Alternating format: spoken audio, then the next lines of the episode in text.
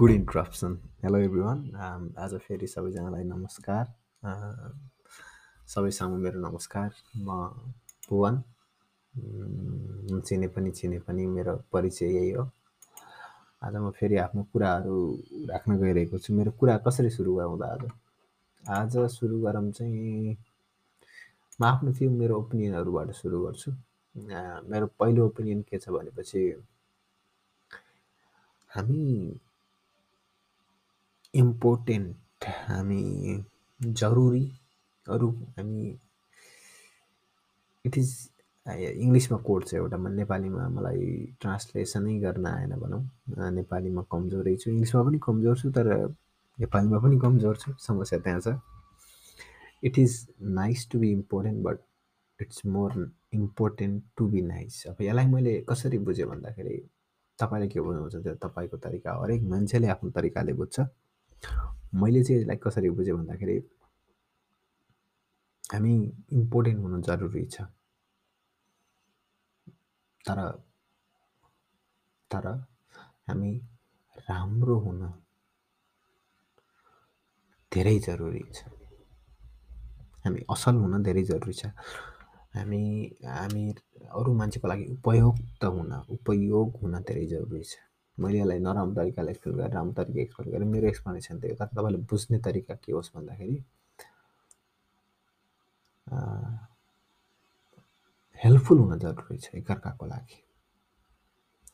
अनि अर्को कुरा अहिले हामी जुन फ्रिडमको लागि लडाइँ लडिरहेको हुन्छौँ फ्रिडम चाहियो सरकारले फ्रिडम दिनु पऱ्यो यदि हामी यदि लडाकु हौँ भनेपछि हामीले यदि गर्न चाहन्छौँ भनेपछि we have to fight for we don't have to fight for freedom. We have to take our freedom from the people who has taken our freedom. मलाई फ्रिडम चाहियो भनेर संविधानमा माग्न जरुरी छैन। फ्रिडमको लागि लड्ने भोलि आउँछ संविधानमा। एउटा नराम्रो भनाइ जस्तो लाग्ला तर इतिहासमा मलाई इतिहास धेरै थाहा छैन तर अब एकछिन तपाईँहरूलाई थाहा छ भनेपछि एकचोटि हेर्नुहोस् पछाडि। जसरी इतिहास बनिरहेछ बनिरहेको थियो मलाई चाहियो भनेर पाउँ पाउँदा भन्दा पनि मान्छेले लडेर मान्छेले लगेर धेरै पा पाएको उदाहरणहरू छ। हरेक देशमा हरेक संसारमा जताततै मेरो पनि मान्यता त्यही अनुसार हो। म एउटा अर्को कुरा सेयर गर्छु यहाँ। हामीलाई एउटा अर्को एउटा कोड छ जिम मोरिसनको। मैले यहाँ लेखेर राखेको छु। म त्यसलाई भन्न गइरहेको छु। The most important kind of freedom is to be what you really are. You trade in your reality for a role. You trade in your sense for an act. You give up your ability to feel an exchange. Put on a mask. There can't be any large scale revolution until there is a personal revolution on an individual level. It's got to happen inside first. तपाईँले के बुझ्नुभयो यस यो मैले मैले के बुझेँ त freedom के हो त फ्रिडम हामीले जे चाह्यो त्यो गर्नु फ्रिडम होइन। हामीले जे माग्यो त्यो पाउनु फ्रिडम होइन। तर हाम हामी जे बन्छौँ भन्न खोजिरहेछौँ त्यो बन्नु एउटा फ्रिडम हो। फ्रिडम एउटा रोल हामी मेबी म यस्तो हुन पाऊँ यस्तो हुन पाऊँ भन्दा पनि हामी यस्तो हुन पाऊँ। हामी हाम्रो भित्री रूप निस्कियोस् हाम्रो देखावटी रूपभन्दा पनि। हामीले एक्सचेन्जको लागि फ्रिडम लग्नुभन्दा पनि हामीले यो दिएर यो लग्नुभन्दा पनि हामीले हामीले रिभोल्युसनको लागि फ्रिडम गर्नु परोस्। हाम्रो आउने पुस्ताले पनि त्यो त्यसलाई उपयोग गर्न मिलोस्। त्यस्तो खाले फ्रिडम होस्। हामीले इन्डिभिजुअल फ्रिडम भन्दा पनि मास फ्रिडम रिभोल्युसनरी फ्रिडम भनौँ। त्यो खाले होस् अनि आवश्यकता त्यही हो। हरेक मान्छे जब कुम्चिएर बस्छ एकजना मान्छे बिस्तारै हजारौँ निस्किन्छन्। अनि समय यो फ्रिडम हरेक मान्छेभित्र हुनुपर्छ आज म आज म धेरै कुराहरू कभर गर्छु होला तर मेबी केही कुरा सेन्स लाग्छ होला दायाँ बायाँ पूर्व पश्चिम लाग्छ होला कुरा तर म सबै कुरा मिक्सअप गर्छु आज। अर्को कुरा रिटर्न रिटर्न हामी जीवनको जर्नीमा हामी धेरै मान्छेहरू भेट्छौँ धेरै मान्छेले हामीलाई सहयोग गर्छन् धेरै मान्छेलाई हामी सहयोग गर्छौँ। हामी कहिलेकाहीँ हामी सोचेको जस्तो बन्दैनौँ कहिले सोचेको जस्तो भन्दा राम्रो भन्छौँ कहिले नराम्रो भन्छौँ धेरै धेरै कुराहरू छन्। तर जब हामी जीवनमा अघि बढिरहँदाखेरि हामी हामीलाई जुन मान्छेले पास्टमा या प्रेजेन्टमा सहयोग गरिराख्नु भएको छ उनीहरूको उनीहरूको रिटर्न रिटर्न क्या त उदाहरणका लागि यदि तपाईँको बुवा आमाले तपाईँलाई सहयोग गरिराख्नु भएको छ भनेपछि रिटर्न पैसा सेकेन्डरी टर्सियरी हो पैसा तर प्राइमेरी रिटर्न चाहिँ तपाईँ के बन्नुहुन्छ भन्ने हो यदि तपाईँलाई कोही तपाईँ यदि तपाईँलाई इन्भेस्टरले सहयोग गरिरहेछ भने प्राइमेरी रिटर्न इन्भेस्टमेन्ट हुन्छ उसको मनी हुन्छ। So different kind of return expectation हुन्छ हामीलाई सहयोग गर्ने मान्छेमा। तर म यस्तो मान्छे कुरा गरिरहेको छु जो मान्छेले हामीलाई फेल हुँदा पनि सपोर्ट गर्छ। फ्यामिली गुड फ्रेन्ड्स एकदमै थोरै हुन्छन्। उनी हाम्रो रियल रिटर्न लाइफको के हो त? अनि हामीले अहिले जे कुराहरू प्रोसेस गरिरहेछौँ जुन कामहरू गरिरहेछौँ जुन मान्छेसँग हिँडिरहेछौँ जुन मान्छे बनिरहेछौँ त्यसको रियल रिटर्न के त? मलाई लाग्छ कि यसको रियल रिटर्न चाहिँ मनिटरी भ्यालुभन्दा पनि फिजिकल भ्यालुभन्दा पनि हामी के बन्छौँ त? The real return will they need they want is what we become so यो एउटा मेरो आजको मैले अलिकति सोचेर भन्दा पनि यो रियालिटी पनि यही हो। यदि म यदि मैले अरू मान्छेमा मैले सहयोग गर्ने मान्छेमा यदि मैले हेर्नु पऱ्यो भने चाहिँ म यो कुरामा फोकस गर्छु। जस्तो मेरो मेरो मेरो कुरा हो यो चाहिँ। अनि अर्को कुरा चाहिँ अब हामी अहिले जसरी टु थाउजन्ड ट्वेन्टी टू सुरु भइरहेछ हामी धेरै कुराहरू गरिरहेछौँ। धेरै कुराहरू भइरहेको छ। अब त्यो टु थाउजन्ड ट्वेन्टी टूको जनवरी सकिने बेला भइसक्यो। मन्थ सकिन्छ त्यो स्योर हो। टु थाउजन्ड ट्वेन्टी थ्री सुरु हुन्छ इन फ्यु डेज हेर्दाखेरि एक वर्ष बाँकी छ जस्तो लाग्छ तर अब एघार महिना बाँकी छ। नेक्स्ट फ्यु डेजमा दस महिना बाँकी छ। It goes on goes on मेरो यो वर्ष मैले एउटा बिल गेट्सको एउटा कोड च्याप्प याद आयो। We under underestimate the power of five years and overestimate the power of one year भन्छ। हामी सर्ट पिरियडलाई चाहिँ ओभर इस्टिमेट गर्छौँ लङ पिरियडलाई चाहिँ अन्डर इस्टिमेट गर्छौँ अनि हामी एक वर्षलाई हेर्छौँ नेक्स्ट पाँच वर्ष यदि हामीले एक वर्षको आवश्यकता पुरा भएन भने नेक्स्ट पाँच वर्षलाई लात हानेर फालिदिन्छौँ। मैले पनि मलाई धेरै एक्सपिरियन्स त छ नि यो कुरामा तर मैले एक हप्ता प्रोग्रेस नदेखेर एक महिनालाई लात हानेको इक्जाम्पल चाहिँ मलाई थाहा छ। म यति बेला के के भन्न सक्छु भनेपछि नेक्स्ट वान इयरलाई हेरेर नेक्स्ट फाइभ इयरलाई चाहिँ गिभअप नगरौँ। We can change next four years even next three years पनि हामी चेन्ज गर्न सक्छौँ। टु इयर्स बिग्रिँदा पनि। तर मेन आइडिया चाहिँ के हो भन्दाखेरि नेक्स्ट फाइभ इयर्सलाई चाहिँ हेरौँ। नेक्स्ट फाइभ इयर्सलाई नेक्स्ट फाइभ इयर्सलाई नेक्स्ट फाइभ इयर्सलाई नेक्स्ट फाइभ डेज इम्पोर्टेन्ट त छ तर नेक्स्ट फाइभ इयर्स चाहिँ भ्यालुएबल छ। मैले कसरी भनिरहेको छु भन्दाखेरि यदि तपाईँलाई अहिले जुन कुरा गरिराख्नु भएको छ त्यो कुराले नेक्स्ट फाइभ इयर्समा माइनस रिटर्न दिन्छ भने माइनस रिटर्न। रिटर्न पनि भनिरहेको छैन माइनस रिटर्न। रिटर्न पनि नभने बेला माइनस। घाटा दिन्छ भनेपछि नोक्सान दिन्छ भनेपछि त्यो कुरामा फोकस गर्न कति जरुरी छ त? छैन। अघि भर्खर म एउटा अन्टरप्रेनरको कुरा सुनिरहेको थिएँ। यदि उसले उहाँले चाहिँ चार घन्टामा कुनै एउटा प्रब्लम सल्भ गर्नु सक्नु भएन भनेपछि उहाँले चाहिँ एक्सपिरियन्स मान्छेसँग हेल्प मागिहाल्नु हुँदो रहेछ what what mind set main आफ्नो टाइम बचाउने बेस्ट टेक्निक भन्दा पनि बेस्ट आइडिया हो यो। यदि हामीले चार पाँच घन्टाभन्दा धेरै हामीले प्रब्लममा टाइम वेस्ट गरिरहेको छौँ भने चाहिँ वेस्ट यदि चार पाँच घन्टामा सल्युसन आउने प्रब्लम छैन भनेपछि why not take take suggestion from the one experience people there are there are eight billion experience people except this there are eight billion more nine billion I don't know the population but except us everyone has some solution you can learn from has some ideas you can learn from so why not talk to one experience that you trust experienced people that you trust and get some ideas it will be the best thing another thing is uh, कुरा के छ न हाम्रो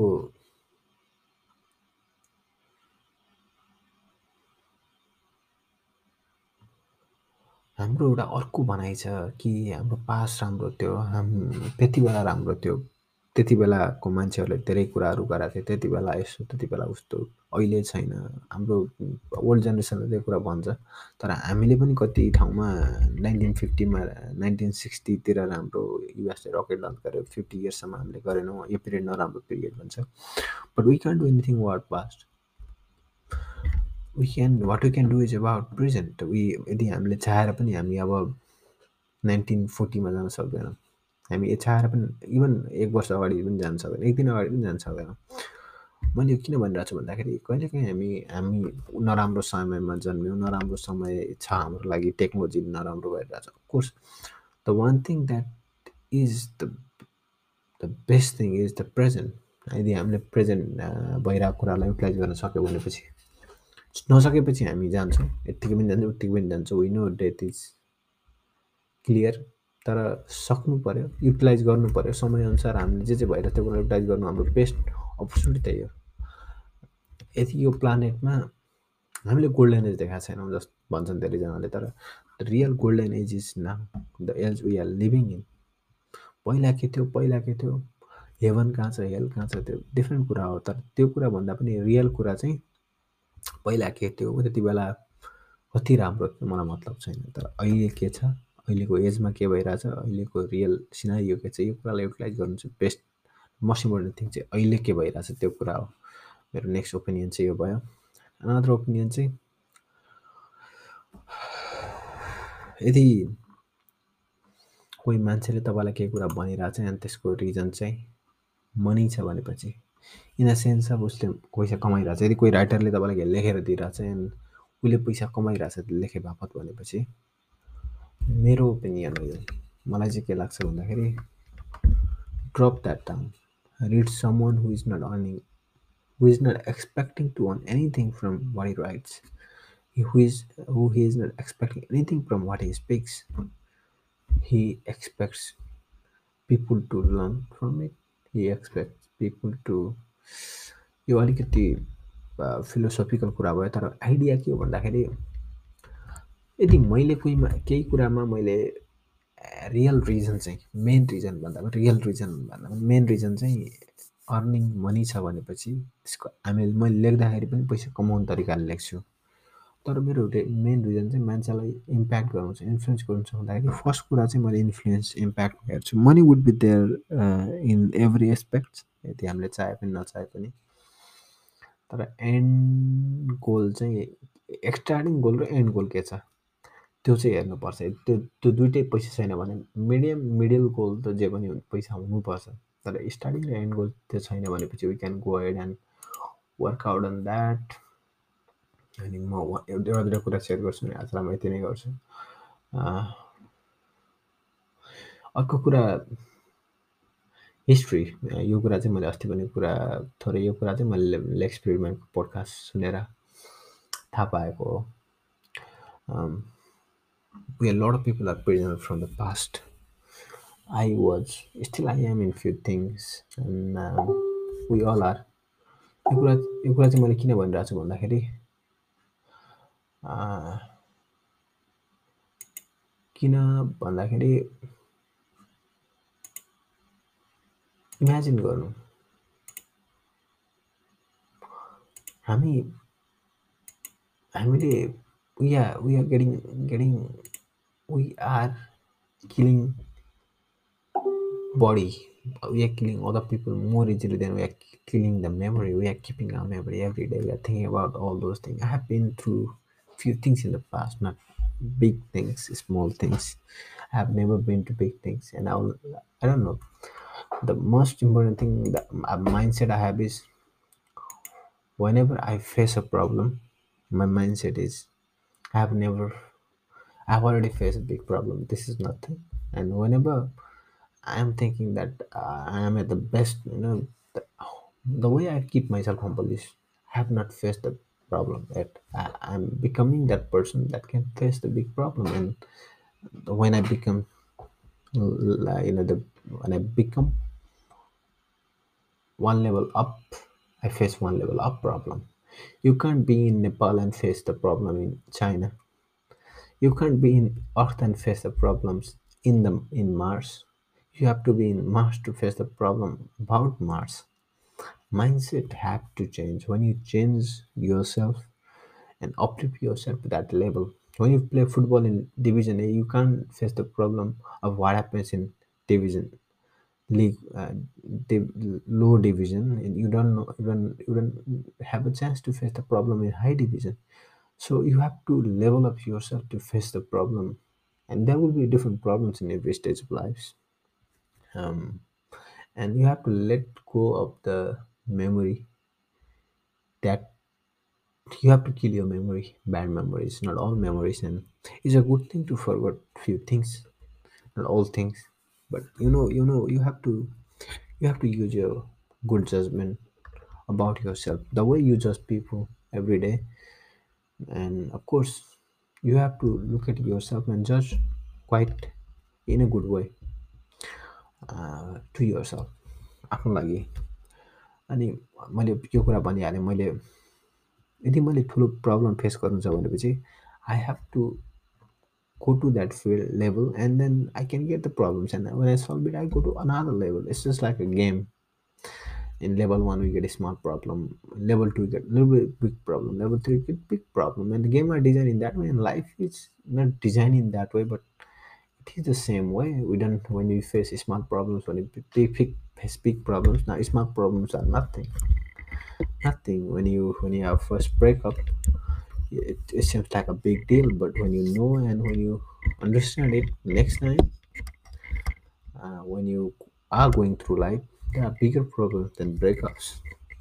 There are bigger problems. There are more emotional problem emotional big problem when you face uh, now imagine imagine you- you're facing a five dollar problem when you were little child now you're facing thousand dollar problem things change when you are taking more responsibility to uh, take using multiple things That's you you know the point. You know the point. To face big problems, you need to level up yourself.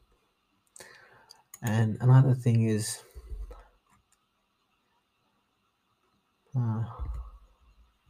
always solve the problems and don't look for a stable career and stable anything stable. You have to be unstable, and that's the way to be stable.